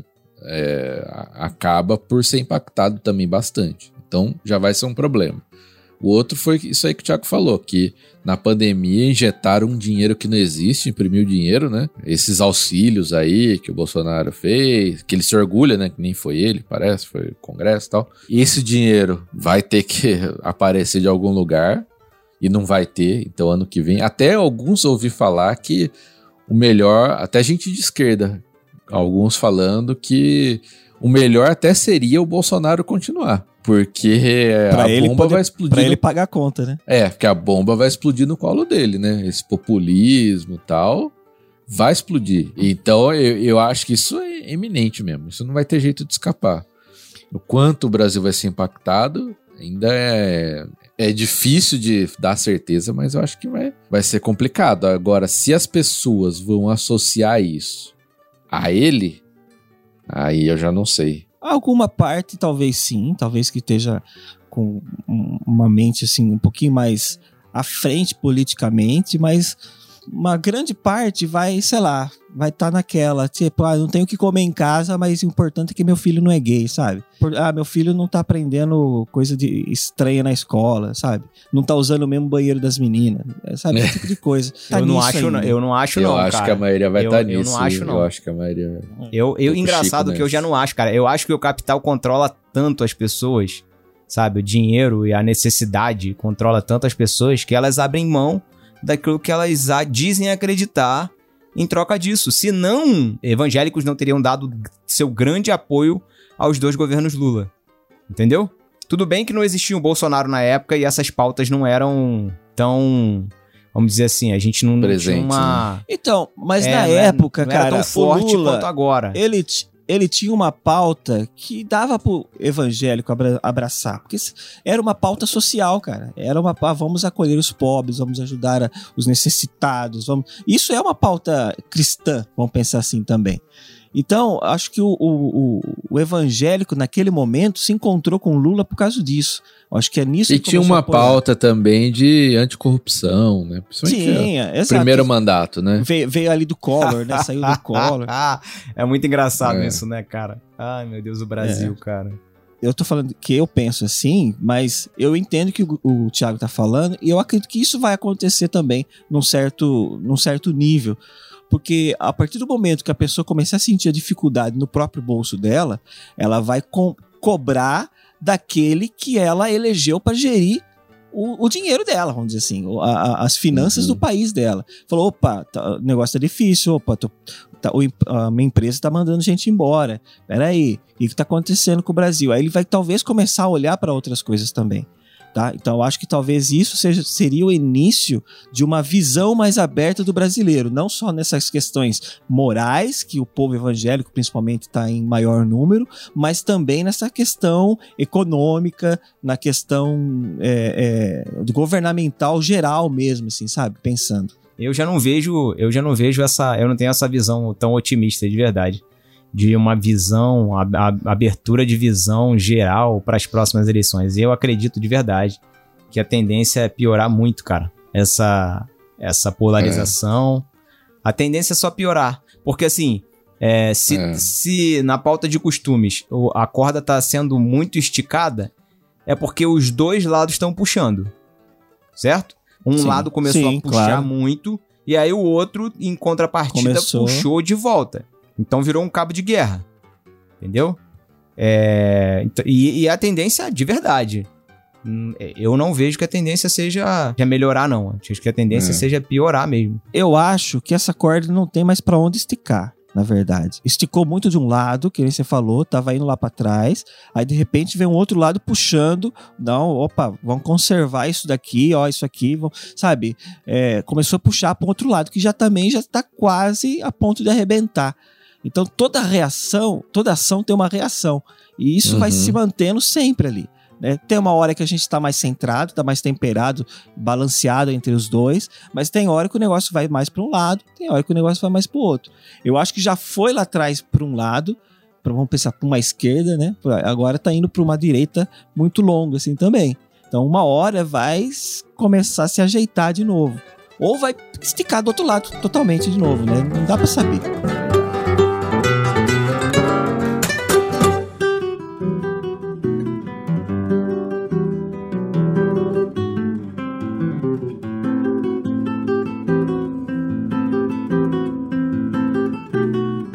Agora falando de um possível governo Lula. É, o que tem sido vendido, né? Tem sido propagado é que o, o Lula ganhando, a gente vai, o Brasil vai virar uma Venezuela. é, as igrejas vão ser fechadas. é, o, o PT vai começar a caça às bruxas. E a gente vai passar a ser uma Argentina com a inflação lá em cima. A inflação. Argentina é, ou Venezuela? Não, a gente primeiro vai pra. Argentina. Ou Cuba. tenho visto. Ou Nicarágua. Primeiro a Ele vai Argentina. passar pela depois Argentina, Vene- é. Isso, é isso aí, é com escala. É Venezuela com escala na Argentina, Argentina. Venezuela, Cuba, Nicarágua, E Coreia do Soviética. Norte. União Soviética e China. Isso é o discurso de quem tá do lado bolsonarista, né? É Porque o discurso de quem abraça o Lula é que agora vai acabar a corrupção de novo. É, de vai, novo, né? Vai acabar a fome de novo. É, vai ter picanha de E novo. finalmente teremos, um, finalmente teremos um governo que liga pra educação, né? É, educação de novo, né? Educação maravilhosa. Não, não, é. O Lula no comício É. ele falou que nunca tivemos um governo nesse país que, que ligou pra educação. Ele tinha esquecido que ele já foi presidente duas vezes, cara. no comício ele falou isso, a galera Ai, cara. cometeu um ato falho. É, mas então, mas assim, Olha, de um lado a gente assim- tem os bolsonaristas dizendo que o, a o Brasil vai virar uma. Passando pela Argentina, né? Vai virar uma Argentina primeiro, depois vira uma Venezuela. Que o Lula vai fechar as igrejas e vai começar a torturar pastor e padre, que eu já vi isso. E os defensores do Lula dizem que o Brasil finalmente vai viver uma era de paz é, e todos os anseios das pessoas vão ser contemplados e veremos uma, um verdadeiro paraíso na Terra, finalmente, quando Em o Lula outras ganhar. palavras, o milênio vai chegar, né? É. E aí, o que, que vocês acham? Pro, o problema é quem é a milenista, né? É, exato. É. Vai ser, vai ser tipo É. Exatamente. revistinha É do... bom ser a milenista, cara, que você não. É bom ser a milenista que você não cai nesses contos do vigário aí, cara, que as pessoas ficam É, falando, tá. entendeu? Ah, tá Entendi bom. isso. Mas é que eu já li muito revistinha dos Testemunhos de Jeová, então eu estou contaminado, Ó, sabe? Irei falar porque eu Andando vou falar junto com mesmo. os uma leões, parte, uma Exato. parte dessa coisa que a gente tem visto na igreja hoje em dia aí é culpa do dispensacionalismo que vem sendo ensinado durante tanto tempo de forma errada dentro das igrejas, tá? Essa, essa ânsia apocalíptica, Tiago, essa Tiago, ânsia é, é apocalíptica que as política, pessoas têm, política, Tá? não é Enfim. teologia. enfim, É, saudade é. daquelas Tá. discussões teológicas, saudade quando as discussões eram só, eram só teológicas, né? Poder zoar o o Pedro porque batiza criança, né? Coitado do Pedro, cara. Ai, ai. Mas, cara, é- essa. Assim, né? Primeiro que. Eu acredito, tá? Que. E eu vejo evidências que não tem porquê o Brasil virar uma Venezuela. Uma... A, a gente tem que tem o exemplo das democracias mais desenvolvidas, né? Vamos pegar de novo o exemplo dos Estados Unidos. Ou até um exemplo aqui Portugal, que entram governos de esquerda que são centro-esquerda, né? Não é esquerda de Extrema, comunismo, de extrema. Isso poucos lugares têm espaço no mundo. Então não existe um risco de proibir culto. Eu acho que o risco maior que nós temos real, e isso eu concordo com algumas falas bolsonaristas, é do STF muito atuante e, e- e com censura, né? Então, um, algo que realmente é preocupante é na questão de, da liberdade religiosa de eu poder É na questão. falar que tal prática não é aceitável biblicamente, como essas questões de aborto, de é, ideologia de gênero e tal. Essa liberdade ela tem que ser garantida e no Brasil um pouco isso tá preocupante mais por essa questão do STF. Isso eu concordo. É, agora que vai virar um desses países extremos, cara, isso é, é a mesma é o mesmo discurso da esquerda que fala do fascismo, né? Do nazismo, que vai virar, que Bolsonaro, ai, tá virando fascismo, cara. É, em Não quatro é anos assim. ele não conseguiu transformar em fascismo ainda, né? Não, e, e não vai, não tem mais espaço, né, pro, pra esses tipos. E eu acho que nisso o Brasil já ultrapassou, né? De tanto virar um país comunista como uma Coreia do Norte, quanto virar um país fascista, né? Eu acho que isso é espantalho que a gente chama, que é só pra assustar, que o outro coloca lá pra assustar o outro lado, né? E assustar as pessoas pra comprarem os votos. Então isso é bobeira. Por outro lado, eu acho que isso eu falo até pra quem é de esquerda. Eu acho que o PT no Brasil ele faz um mal terrível. Né? Ele, ele destruiu todo o discurso de qualquer outro partido de esquerda. Você não tem um, sei lá, um, uns outros partidos aí, um PSOL, né? O Ciro Gomes. Você não tem mais figuras, Vídeo né? Ciro A nessa própria eleição, Marina- né? Vídeo que aconteceu com o Ciro É, nessa eleição, né? Viram o que aconteceu. E, e vamos lembrar um pouquinho mais pra trás, Marina Silva, né? Foi destruída pelo PT. Então, eu acho que, o- que o PT ele faz mal pra democracia do Brasil, inclusive pra esquerda. Mas é, eu tô falando, não sou de esquerda, então não vão aceitar o que eu tô falando. Agora, por quê? Porque ele vai focar, e, e se o Lula ganhar, ele vai focar nessas coisas populistas. Ele vai ter um problema, porque o Congresso, como a gente falou, não vai estar favorável, como estava nos governos dele, né? Em que ele tinha uma maioria ampla lá e podia fazer muita coisa. Agora não tá, ele vai ter que negociar. Então, para ele cumprir as promessas, ele vai ter que fazer o que o Bolsonaro tá fazendo, que é estourar o orçamento. Não tem outra forma. Para ele cumprir o que ele tá prometendo, ele tem que explodir o orçamento. Até porque picanha tá cara. É, tá- tá caro. E vai ficar mais com essa crise que eu falei que tá vindo, né? Exato. A, Vai proibir, a crise vai proibir exportação de carne. Vai proibir exportação de carne É. pra poder o preço ficar barato. Então, e não pode, né? Porque tem um Exato. congresso ali que, que faz isso, né? Então, ele, assim, ele vai estar numa situação difícil para governar, porque talvez ele não consiga cumprir as promessas que ele fez, porque ele não tem o, congresso na mão ali. E, por outro lado, se ele conseguir cumprir o que ele tá prometendo, a crise vai ser pior mais para frente, né? Então, se não for tratado isso no ano que vem, cara, todo esse déficit aí, a perspectiva é complicada. Só tem uma coisa que todo mundo tá curioso, né? Pra ele caçar, pra ele é, revogar o sigilo do, os sigilos de 100 anos do Bolsonaro. É, ah, isso, ah, ele, mas, isso ele falou ontem no debate, que ele vai fazer. mas isso aí Ele é o falou isso no debate ontem? Bolsonaro. Falou, falou olhando pro Bolsonaro. Eu vou caçar esse sigilo seu aí. Cara, isso aí é o mesmo papo quando o Bolsonaro entrou do BNDES. Ah, vamos abrir a caixa preta do BNDES. Vamos mostrar o que, que o governo financiava. Cara, não dá em nada. E não vai dar em nada também do Bolsonaro. Agora é o seguinte, agora, é, o ca... eu acredito, eu acredito, assim, nunca votei no PT. É bom falar isso pra ninguém ficar falando que eu tô defendendo, entendeu? Eu nunca votei no PT, não sou de esquerda, mas eu acho que, assim, a primeira, uma das primeiras coisas que ele vai fazer no governo dele é fazer um acenozinho pra igreja, entendeu? Chamar uma, Exato, uma- né? umas lideranças religiosas pra conversar. Aí a gente vai Isso. começar a ver quem é que quem é que gosta do poder ou quem é que tá realmente a fim de defender os valores ou a, a Ah, igreja em mas- si, né? Aí a gente vai ah, começar a mas ver, isso amigo, ano que aí, né, Lula eu não ganhando. tenho dúvida. Pode Então, mas é esperar. isso que eu falo. Eu, eu falo para as esperar. pessoas o seguinte: o Lula, cara, ele é um político muito bom ou muito ruim, não sei, depende do sentido que você quiser levar a palavra, de ser político. Ele é esperto. Ele não vai chegar aqui e falar, vamos fechar todas as igrejas do Brasil, sabe?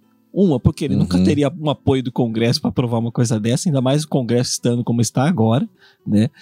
E, e ele sabe, voltando à questão da perpetuação de poder, ele sabe que ele tem que querer, ele vai querer se reeleger de novo lá na frente. E, É. e o grande público que é contra ele hoje é realmente o público evangélico, o público cristão, né? Também os católicos entram bastante nessa linha. Ele vai querer, cara, se aproximar desse pessoal. Ele sabe que ele não vai conseguir 100%, assim, de, dos eleitorados de Bolsonaro, mas se ele conseguir ali seus, seu quinhão de 20, 30%, cara, pra ele tá maravilhoso. E aí é isso que ele vai atrás. Então, óbvio, é, ele não vai fechar a igreja, toda essa, essa falácia de esses espantalhos que colocam, não, Lula vai fechar a igreja, Lula vai perseguir cristão. É, é- é mentira, cara. É mentira porque, politicamente pensando, ele não faria isso por causa da própria política. Não que talvez. É, exatamente, exatamente. Sabe, esquece. Se, o medo Assim seu. como muitos con- desses pastores que estão agora aqui eram aliados dele. Eram Exato, aliados cara. dos Isso, governos lá. exatamente. Então, Isso aí. Pra congratular 1% do eleitorado dele que quer muito isso, ele não ia contra 80% ou 90% da, do eleitor, da, da, da opinião pública brasileira, né? Porque senão ele simplesmente teria uma crise que não teria necessidade nenhuma de ter, né? Ele vai criar uma crise exato. sem É. necessidade. Hum, hum. Uma crise, sim. Uma crise gigantesca, porque seria, que, seria coisa de revolta mesmo na rua, cara. Seria. É, seria a é. galera pegando, pegando em arma, de verdade, se isso rolar, né? Porque do jeito que tá a Uhum. coisa hoje, do jeito que os ânimos estão animados hoje, meu amigo. Mas assim, ó, a gente sabe que o PT não é um partido de extrema esquerda, nem que a gente já falou isso aqui. Não é um partido que. Ele é Não, mais um não partido camaleônico que se alinha facilmente ali com alguns poderes específicos para poder, né? Do que um, um- Sei lá, ele não é um extrema esquerda que tem suas pautas firmes e é, é isso aqui, isso aqui, isso aqui. Não adianta você falar nada que eu não vou mudar. Não é um PSTU, né? Exato, não é. o sonho da militância, o sonho da militância é que fosse, né? A militância é que, É é que fosse. que fosse, de É. verdade. Mas, Então, mas o PT, a militância ele tá é numa- minoria, né? o PT ele tá numa linha em que ah, quem é extrema esquerda, ele sabe que ele não tem chance se não for com o Lula. Entendeu? Uhum. ele Isso, sabe sim. que, ó, se eu quero ter uma chance de ter alguma pontinha ali, é com o Lula. Eu não é tudo que eu acho que ele tá certo, mas é o Lula que vai, pelo menos, me representar em 10% do que eu penso Sim. contrário do outro. O PT em si, ele é isso, cara. Ele vai se adequar ao sistema ali. Ele vai se. ó, o que puder dar mais poderes pra ele é o que vai fazer. É o que eu vejo muito pessoas, sei lá, criticando a Globo. Sei lá, ah, a Globo é contra o Bolsonaro. Não. A Globo é a favor dela, do dinheiro dela. O que der dinheiro pra eles é uma empresa. O que der dinheiro pra eles, Uhum, eles estão lá. Entendeu? Seja o Bolsonaro, seja o Lula. eh, Batiam tanto no Lula antes, por quê? Porque tinha alguma desavença ali por algum outro motivo, sabe? E bateram no Bolsonaro porque as, as, as desavenças eram bem mais claras, né, com o Bolsonaro, obviamente. Mas, Mas, a assim, época da Dilma, a Globo bateu, a Globo bateu em cima também. Não, mas, mas que existe uma predileção, falando, não falando do- dos cabeças, mas falando da, do chão de fábrica. A galera tem uma predileção pelo PT e tem um grande sonho de Ah, que o PT sim. seja aquele, aquele PT que lutou contra a ditadura. A- o grande Sim. sonho do jornalista idealista brasileiro é que o PT seja realmente aquele partido de esquerda que ele foi fundado para ser. E guerrilheiro, é, que por mais que, por mais que se, se esse tipo de coisa entrasse, né, se, se o PT defendesse realmente o que se defende é, na- no socialismo, a imprensa seria a primeira a, a ser encabrestada, né, ou, ou- ou silenciada. Mas É, o cara que é foi pra lógico. faculdade e foi doutrinado, né, foi catequizado durante os quatro anos ou cinco anos de, de faculdade, o que ele pensa é que existe. Tenho, eu, eu tenho uma causa para defender e eu queria que essa causa Uhum. fosse realmente colocada em prática. E Isso existe no Brasil. Não, você não tem como dizer Não, que sem- não, cara. é. Não tem como Sim. dizer que Sim, não. sim. De Existe. fato, de fato. E, inclusive, isso ajudou, isso ajudou o Bolsonaro porque descredibilizou a imprensa. Porque, assim, a, a galera que hoje É. tá do lado dele, acreditando em tudo que ele fala, é porque não tem o contraponto da imprensa, porque a imprensa foi descredibilizada. Infelizmente, foi o que aconteceu no Brasil. E o Bolsonaro conseguiu tudo que ele conseguiu a- a- agora exatamente por isso. Porque nessa transição, é, pensando principalmente na eleição passada, óbvio, é, a mídia tradicional tem grande poder ainda, mas existia uma mídia paralela que tinha muito poder também para alcançar as pessoas individualmente. Seja lá em, em- grupos do WhatsApp, seja em grupos de família, seja em outros grupos, em, em tantas outras formas de rede social aí e que a, a, a mídia tradicional às vezes não alcançava com tanta com tanta pessoalidade assim com tanta proximidade Capilaridade. Porque- É, acho que é isso. Acho que é, person... acho que é personalização mesmo. É pessoalidade, né? De pessoa pra pessoa, realmente, né? exato um é tipo ó, isso aqui quem pessoa tá que ela tá conhece, falando que é- recebeu a informação daquela pessoa que ela conhece. exato É, então realmente isso tem isso peso. isso foi desacreditado de tal maneira que não existe mais aquele peso tão grande. Muito pelo contrário, a, a- mesmo o que é justo, o que é falado, ele, tá, ele se trata como uma mentira, trata-se como uma inverdade, né? Que é uma palavra que é mais usada hoje para não se dizer mentira, se, se trata como uma inverdade. e enquanto aquele meu primo que postou, que me trouxe uma informação de, de um não sei o que lá, de um não sei o que lá, de um não sei o que lá, tem um peso maior porque e- essa informação ela foi caçada lá nos meandros políticos porque tem alguém ali que conseguiu isso ouvindo pela porta e ele tem a informação correta, sabe? Não é uma informação que é passou por um editor, que passou por outro, que passou por quem já tem uma tendência política por um lado para outro. E do mesmo jeito que o PT não fez o meia-culpa de dizer assim, não, realmente erramos, precisamos consertar e fazer uma reforma no nosso partido. A, a imprensa também vai pelo mesmo caminho. Vai continuar insistindo nesse erro e a tendência é continuar igual ou piorar. É, é isso que vai rolar. É isso É, aí. a falta de, falta de credibilidade nos meios já, já foi. Mas assim, no final, cara, por exemplo, volto lá para os Estados Unidos, né? Que é o exemplo que a gente tem maior. Acho que o Matheus foi a- pro a- país errado. Ele queria ir para os Estados Unidos. também Eu queria. Foi Acho que ele pegou o Portugal. avião errado. Eu Matheus. queria. Matheus entrou no avião da Eu TAP e deveria ter entrado no avião da, da United. Cara, lá é. A mídia, você sabe, o canal X é democrata, o canal, o canal Y é outra coisa. Então, lá já, já é assim, né? Então, eu não sei se o nosso futuro como Brasil é, é os canais alinharem-se, mas a, a verdade é essa, né? Que estão perdendo a relevância. Cada vez mais a televisão, para os jovens, já não existe, né?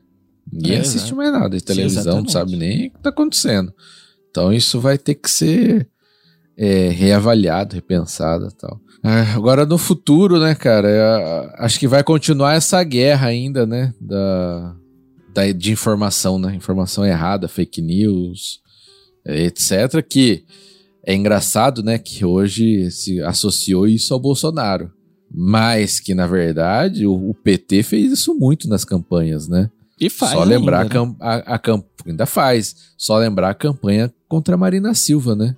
Essa foi o maior exemplo de fake news antes de usar o termo, né? Que destruiu ela politicamente. Então, assim, não, não dá pra ter esperança que o brasileiro vai aprender isso agora. Acho que ainda vai um bom tempo ainda para o brasileiro conseguir extrair informação e saber lidar com aquela informação. passa um pouco por educação também, né? Passa por leitura, interpretação de texto, tudo isso. E a gente tem um. Isso que não é incentivado na escola, né? Mas assim, acho que não é Então, aí que isso. tá, ó. A gente tem um problema dentro da igreja disso, Matheus. As nossas igrejas. Isso que eu tô vendo no Brasil foi o que eu vi a minha vida inteira na igreja, cara. A gente via exatamente isso. A- Assim, as pessoas não sabem interpretar texto, e assim, não- de também não é culpa delas, né? Porque, tipo, não tiveram educação, e a gente é um país que não, não investe em educação básica, principalmente. A gente não investe em educação básica. E quer já começar a construir É. a casa da- da- do telhado, investir lá na, na universidade, porque quem dá voto é universitário, criança não dá voto. Então, é, as pessoas não sabem ler, cara. Então, como é que a pessoa vai interpretar uma, uma, uma realidade ou uma informação por si só se ela realmente não sabe ler e não existe interesse nenhum de ensiná-la isso? Eu acho que aí as nossas igrejas, talvez, eu tô sendo muito, muito, muito, assim, otimista, mas as igrejas teriam esse papel de ensinar, sabe? Ajudar as pessoas a terem pensamento crítico. Só que no momento em que a igreja foi colocada nesse, nesse bojo pra se posicionar, ela se posicionou do jeito que a gente viu que ela se posicionou, né? Os pastores, assim, compraram um discurso e venderam a alma. É, É, mas assim, é, ó, eu- é, eu acho que passa por isso que você falou, né? Dessa questão de, de, de falta de interpretação de muitas coisas. Mas, de boa, cara, hoje você tem é, tanta informação, mas tanta informação, mas tanta informação, que eu escuto, por exemplo, uma notícia, eu tenho preguiça de ir atrás, cara. Porque se eu for atrás daquilo, eu vou ter que ir atrás de muita coisa. E minha vida não dá pra fazer isso, cara. Eu tenho que ler ali, a- ou acreditar, ou duvidar, ou, sei lá, dar pelo menos uma checada na minha consciência para saber se aquilo é justo, se aquilo é injusto, sabe? É, eu entendo de uma certa forma as pessoas por causa disso. É culpa delas? Também. Mas não é totalmente, sabe? Porque isso parte de um princípio que os próprios meios de comunicação hoje em dia, e eu não estou falando nem da mídia tradicional, eu estou falando da, da, da, da comunicação em geral, assim, partindo por internet e tudo, trabalha em cima dessa falta de, de conscientização, seja lá, não sei se é a palavra certa, mas ou de, ou de análise das pessoas, né? Acho que seria melhor, de poder analisar melhor Senso as coisas, crítico. ou por falta de tempo, ou, ou por falta mesmo de, de disponibilidade para fazer isso. Sabe? De repente chega uma matéria, manche- as pessoas só leem a manchete, tá lá. É, Fulano fez isso, fez aquilo, fez aquilo. Tá, beleza, acabou. Eu já tenho essa informação, não preciso saber mais nada sobre isso. Eu não tenho tempo de saber mais sobre isso. Né? Então, acho que a, a mídia hoje em dia, essa mídia normal, paralela até, inclusive, ela começou a se utilizar muito disso. E eu vi isso, inclusive, nos debates, cara.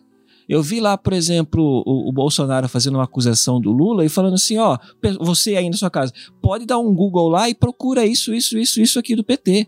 E ele fala esse tipo de coisa porque ele sabe que as pessoas não irão fazer isso. Não vão. É, Exato. E o Lula também da mesma forma. Fazendo acusações e falando, ó, vocês podem checar isso, isso, isso, isso. E, cara, as pessoas não vão checar. E eles sabem disso. Eles sabem que isso não vai ser feito. Não sei, eu não consigo culpar totalmente as pessoas por causa disso. Eu acho que a gente tá numa transição em que as pessoas vão começar a aprender a assimilar esse nível tão grande de informação que se tem hoje e saber ter um senso crítico melhor e analisar melhor as coisas. Porque sabe, é tipo, é, a internet hoje é um grande Twitter, cara. Você não consegue acompanhar tudo. Você abre, você não consegue ler toda a sua timeline que, tava, que apareceu desde a última vez que você entrou. Você tem que olhar o que tá ali e acabou. E sai fora, sabe? Ou fazer um comentário daquilo que você viu e cai fora. Né? Você não consegue saber o assunto, saber a, toda a narrativa, toda a história, tudo que aconteceu. Não, não dá mais. Não dá mais tempo fazer isso. Você tem que saber aonde que o negócio tá. E, e as pessoas estão assim. E, a- e com isso, elas tomam um lado. Eu decido por isso porque eu gosto mais desse cara. E eu sou contra aquele porque. e- Então eu não vou acreditar nisso que ele tá dizendo. E pro futuro, isso vai melhorar ou vai piorar? O que, que vocês acham? Eu sou otimista. Eu, eu sou, tem que ser, cara. Eu- sei lá. É. Eu penso que sim. Não sei, não, não vai ser 100% melhor. As pessoas não vão, de repente, não cair mais em, em fake news. Não acho, não acredito nisso. Sempre vai ter quem cai. Tem pessoas que caem no, no golpe da do bilhete da loteria até hoje, sabe? Até É. hoje, né? Então, até hoje, cara. Não, daqui, sabe? Então, em fake news vai continuar caindo do mesmo jeito. Só que eu acredito que grande parte, grande parte não, né? É, Esse é otimista demais. Mas uma certa parte vai começar a ser mais analista sobre muita coisa, assim. Saber que eh, tem que se analisar seu candidato não só porque ele fala, mas também porque ele faz. Saber se aquilo que ele está fazendo realmente está sendo. é, qual é a motivação disso? Sei lá, por quê? A gasolina baixou porque a pessoa é boa e achou que estava caro tem que baixar, ou porque era véspera de eleição ele queria ter um- uma certa moeda de troca com os seus eleitores, sabe? As pessoas vão começar, eu acho, visualizar melhor esse tipo de coisa e enxergar que o seu candidato, como a gente falou, é seu funcionário. Se você colocar ele para trabalhar, você pode cobrar dele, cobrar dele das suas necessidades. Você precisa, ele tem que fazer. Eu não estou falando nem da necessidade individual, obviamente que não. Estou falando da ne- necessidade coletiva. E quando eu falo isso, eu quero dizer também do coletividade geral e nem da individualidade de grupo, né? Porque a gente pensa hoje em igreja evangélica que estão apoiando o seu candidato por causa da sua indivi- individualidade de grupo, ou seja, por causa das suas pautas, e fala que não, nós temos que ter liberdade religiosa. E quando você fala de liberdade religiosa, você tem que saber que você está defendendo a sua religião e está defendendo a religião do seu vizinho também. Sabe? Se você é evangélico, você está defendendo a religião espírita, a re- o candomblé, você está eh, defendendo o católico, tá? O direito de todas essas pessoas quando você fala de liberdade de religião. Inclusive os não religiosos. In- Inclusive o direito da pessoa falar não existe Deus nenhum. Sabe? É isso que você está defendendo. Não adianta você falar que tem que ter liberdade religiosa pensando apenas na sua religião. Pensando apenas naquilo que você acredita que é certo. Porque tem outras pessoas que acreditam em outras verdades. E você tem que levar isso em consideração pensando em um país. Sou otimista em pensar que isso vai melhorar lá na frente. As pessoas vão começar a analisar melhor. Talvez porque apanhou, talvez porque a gente vai enfrentar uma crise em que aquele que a gente colocou lá para resolver não vai conseguir resolver e a gente vai abrir os olhos de repente, sei lá, ou as pessoas vão sofrer tanto aquilo que elas vão ficar calejadas e perceber com mais facilidade quando elas estiverem sendo enganadas. Eu acho que, esse- eu Talvez. acho que assim, no futuro, pro futuro É, a gente Chico é otimista Eu acho mesmo. que assim, pro futuro a gente tem uma. A gente tem um desafio muito grande, sabe? Principalmente a nossa geração, né? É, de estar junto com, com os nossos pais, né? com as nossas famílias, orientando, é, sendo responsável por eles, entendeu? A gente precisa ser responsável, cara, porque a gente não pode abandonar, a gente não pode deixar pra lá ou ser preguiçoso de falar, ah, cara, não vou. A gente tem que estar junto, a gente tem que se, principalmente a gente tem que se relacionar, porque é com o relacionamento que a gente ganha credibilidade. Tudo bem, o cara tem uma máquina de fake news e de propaganda. Mas o que a gente tem a nosso favor é que a gente está do lado. A gente tem o relacionamento, a gente tem o, o tratar bem, a gente tem o estou aqui com você, posso te ajudar, posso te explicar. E com, essa, com esse relacionamento você ganha é, confiança e aquilo que você fala e ensina passa a ser mais considerado. Então, a gente precisa se responsabilizar por essa, por essa galera, né? A gente não pode. É, de, pens- primeiro, a gente não pode pensar que a gente não faz parte deles, né? Nós somos parte da igreja. Essa galera que hoje, que, vamos dizer, se vendeu pro, pro Bolsonaro, né? A gente precisa a gente precisa estar do lado, a gente precisa estar ali apoiando é, pra gente poder ser considerado quando a gente falar. Porque se a gente tá longe o tempo todo e só bate de frente, bate de frente, bate de frente, a gente nunca vai ser ouvido e nunca vai ser considerado. Então, se você hoje, Exatamente. se você hoje se importa É. com o Brasil e quer ver, por mais que você seja pessimista igual a mim, porque eu sou pessimista pra caramba, por mais que você seja pessimista igual a mim, tenha esse senso de responsabilidade pelos, pela sua família, pelos seus pais, pelos seus tios, pelos irmãos da sua igreja, porque se tem uma coisa que a gente não pode abrir mão é isso. A gente não pode abrir mão de ser corpo nesse momento. De estar junto, de assumir a responsabilidade, de, É. de inclusive, de se arrepender pelo pecado dos outros também. E a gente que se posiciona aqui fora também, essas pessoas não têm muito, muito entrada, por exemplo, mercado de trabalho. A gente, em determinados momentos, vai precisar se posicionar e também dar a nossa, dar a nossa opinião, vamos dizer assim. Nós precisamos ser bons representantes da igreja. Para as pessoas dizerem assim: não, não, eu conheço um cristão que não pensa dessa maneira, que não foi com, com a galera, não foi levado e ele entende o que é democracia, ele sabe o que é um Estado de Direito, ele, ele tem ah, pensamentos né, que vale a pena ouvir porque o cara me ouve também. Então a gente precisa ter essa responsabilidade, sabe? Isso tá nas mãos da gente, não pode abrir mão disso. Realmente, eu ontem até na igreja eu preguei lá em Efésios 5, no versículo 21 que fala, né, a questão de se sujeitar uns aos outros, né? E eu acho que a gente vai ter um período agora que, como falamos aqui, vai ter crise, né? Vai ter, vai ter problemas. Acho que qualquer um dos dois que entrar não vai ser tranquilo, como alguns estão achando, né? As pessoas estão se enganando que vai- vai- vão achar que é uma vitória, né? Qualquer um dos dois que ganhe, que é uma vitória e vai ser um tempo, né? Mas a gente sabe que não é bem assim. Quando isso estourar, né? Quando os problemas aparecerem, quando as pessoas se arrependerem, ou se não se arrependerem, é o nosso papel como cristãos o quê? Abraçar essas pessoas, né? E é se sujeitar. Muitas vezes você não concorda com a opinião, às vezes, muitas vezes a pessoa te ofendeu, muitas vezes a pessoa, sabe, e tem sido comum nesses dias, né, assim, bizarro, né, mas ofende porque você não vota igual, você não, você não enxerga uma coisa que ele enxerga, enfim. Então, acho que é o tempo que a gente vai precisar realmente colocar em prática isso, né, ser cristão de verdade, abraçar as pessoas. É, eu, realmente, eu não sou, não sou otimista, eu sou pessimista, mas eu fico brincando, mas eu não vim para Portugal por questão de fugir, nada de Brasil, é acho que é mais possibilidade de vida do que outra coisa. Mentira. E a outra é, é assim. Fake news. E a outra é que assim, né, cara, é, a, a vida não se resume a isso, né? Eu acho que se tem uma mensagem que eu gostaria que as pessoas assimilassem mais, é que a vida é muito mais do que ficar nessa discussão política, né, cara? De Lula e Bolsonaro e isso, aquilo. Tem tantas outras coisas pra gente se preocupar e fazer juntos, né? Que, poxa, vamos, vamos ultrapassar isso. Até no nível pessoal, né? Porque tem gente esperando salvação dos dois lados e não vai ser isso. Não vai ser isso que vai melhorar. Eu acredito que a gente, até com esse papel de igreja, ensinar as pessoas a ter uma vida, né? A, aquela pessoa que não tem, às vezes, acesso à educação, que ela consiga, sabe, melhorar de vida, que ela consiga ter condições de vida melhores.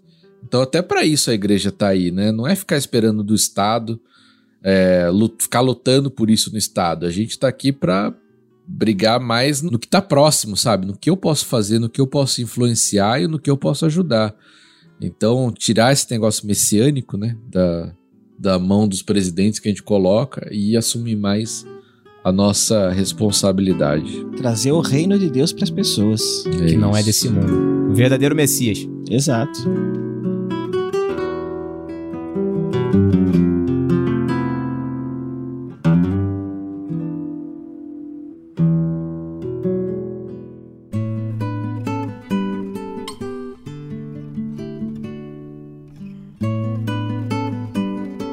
É isso, galera. Papo legal aqui sobre política. É. Sobre um, um falando um pouquinho de passado, falando um pouquinho de presente, falando um pouquinho de futuro, ainda terminou meio edificantezinho aí. Enfim, acho que todo mundo que tá ouvindo a gente talvez tenha a mesma vontade, né, de, de, de trabalhar pra igreja, de querer ver edificado o corpo. E então é isso, galera. Mês que vem a gente volta aí com mais um episódio do podcast No Barquinho. Valeu, galera. Tchau. Tchau para vocês. Tchau. Brasil,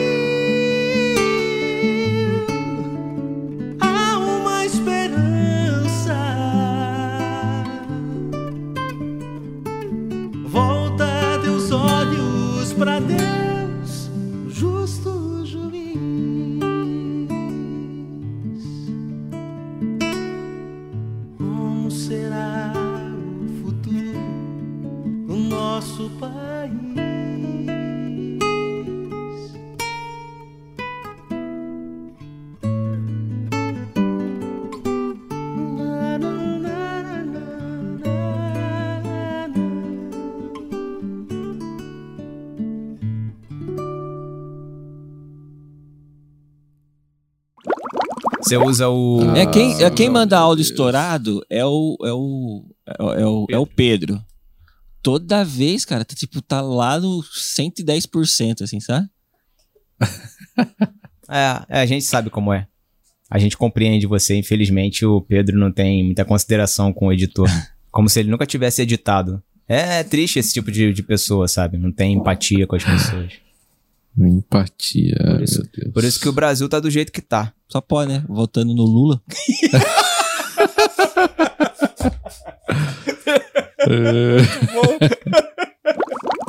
Aqui é o Matheus.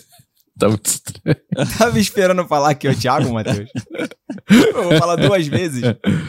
Tinha que ser o Chico em segundo pra É, meu cérebro pra- funcionar direito. Então Pra vamos não lá, tá bugar, bom. né? Vai lá. Tiago, Francisco, Matheus no barquinho. Nossa.